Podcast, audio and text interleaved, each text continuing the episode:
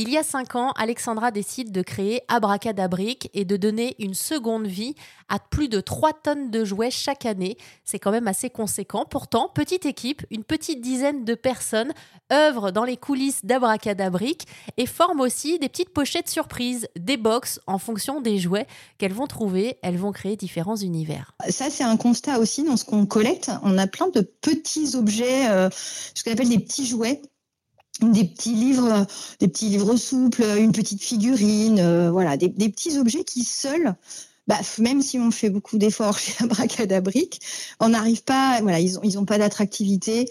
Euh, et on s'est dit, mais ces objets-là, on va essayer de les regrouper dans une espèce de box, une boîte surprise, un peu à l'image des cornets surprises de notre enfance qu'on achetait dans les boulangeries voilà, on avait un cornet, puis dedans, il y avait des petits objets, on savait pas trop quoi. Et eh ben là, on a fait la même chose, c'est-à-dire ces petits jouets qui ont difficile, qui récupèrent difficilement de la valeur ou une attractivité, même quand on les nettoie et qu'on les contrôle.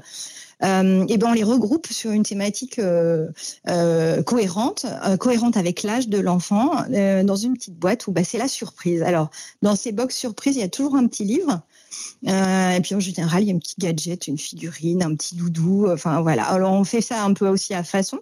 Euh, ça marche super bien sur les, les, petits cadeaux d'anniversaire. Par exemple, la box surprise d'anniversaire, c'est du coup des, des, des objets, enfin des, des box aussi qu'on peut personnaliser au prénom de l'enfant, par exemple, ou encore une fois sur un thème qui lui est cher.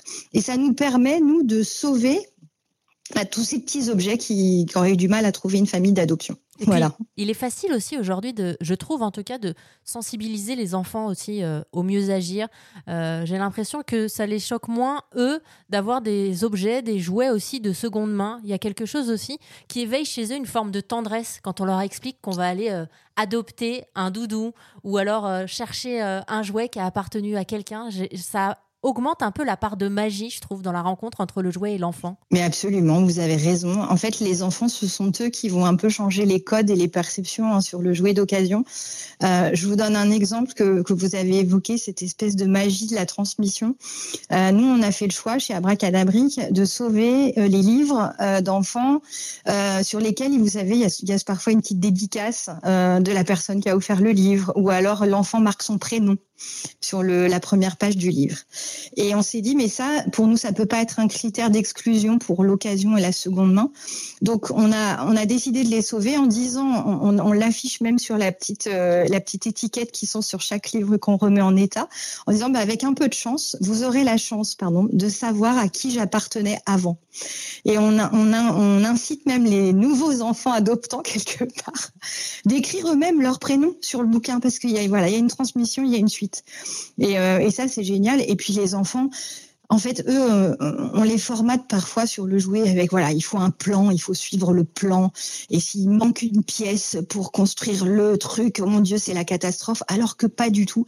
En fait, les enfants, eux, ils ont qu'une envie, c'est de développer leur créativité, leur inventivité. Ce sont eux qui font leurs propres univers de jouets.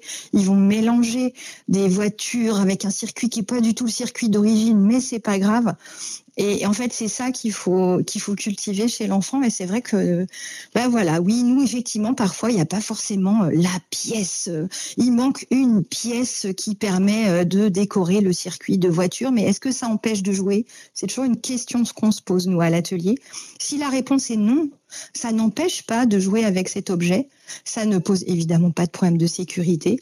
Donc on y va, tant pis. S'il n'y a pas la petite pièce là qui décore le truc, c'est pas grave, un enfant va pouvoir rejouer avec. Merci beaucoup Alexandra. Je rappelle que vous redonnez vie à tous les jouets délaissés et destinés à la filière déchets avec un double objectif, recycler les jouets et maximiser le retour à l'emploi d'un public en fragilité socio-professionnelle.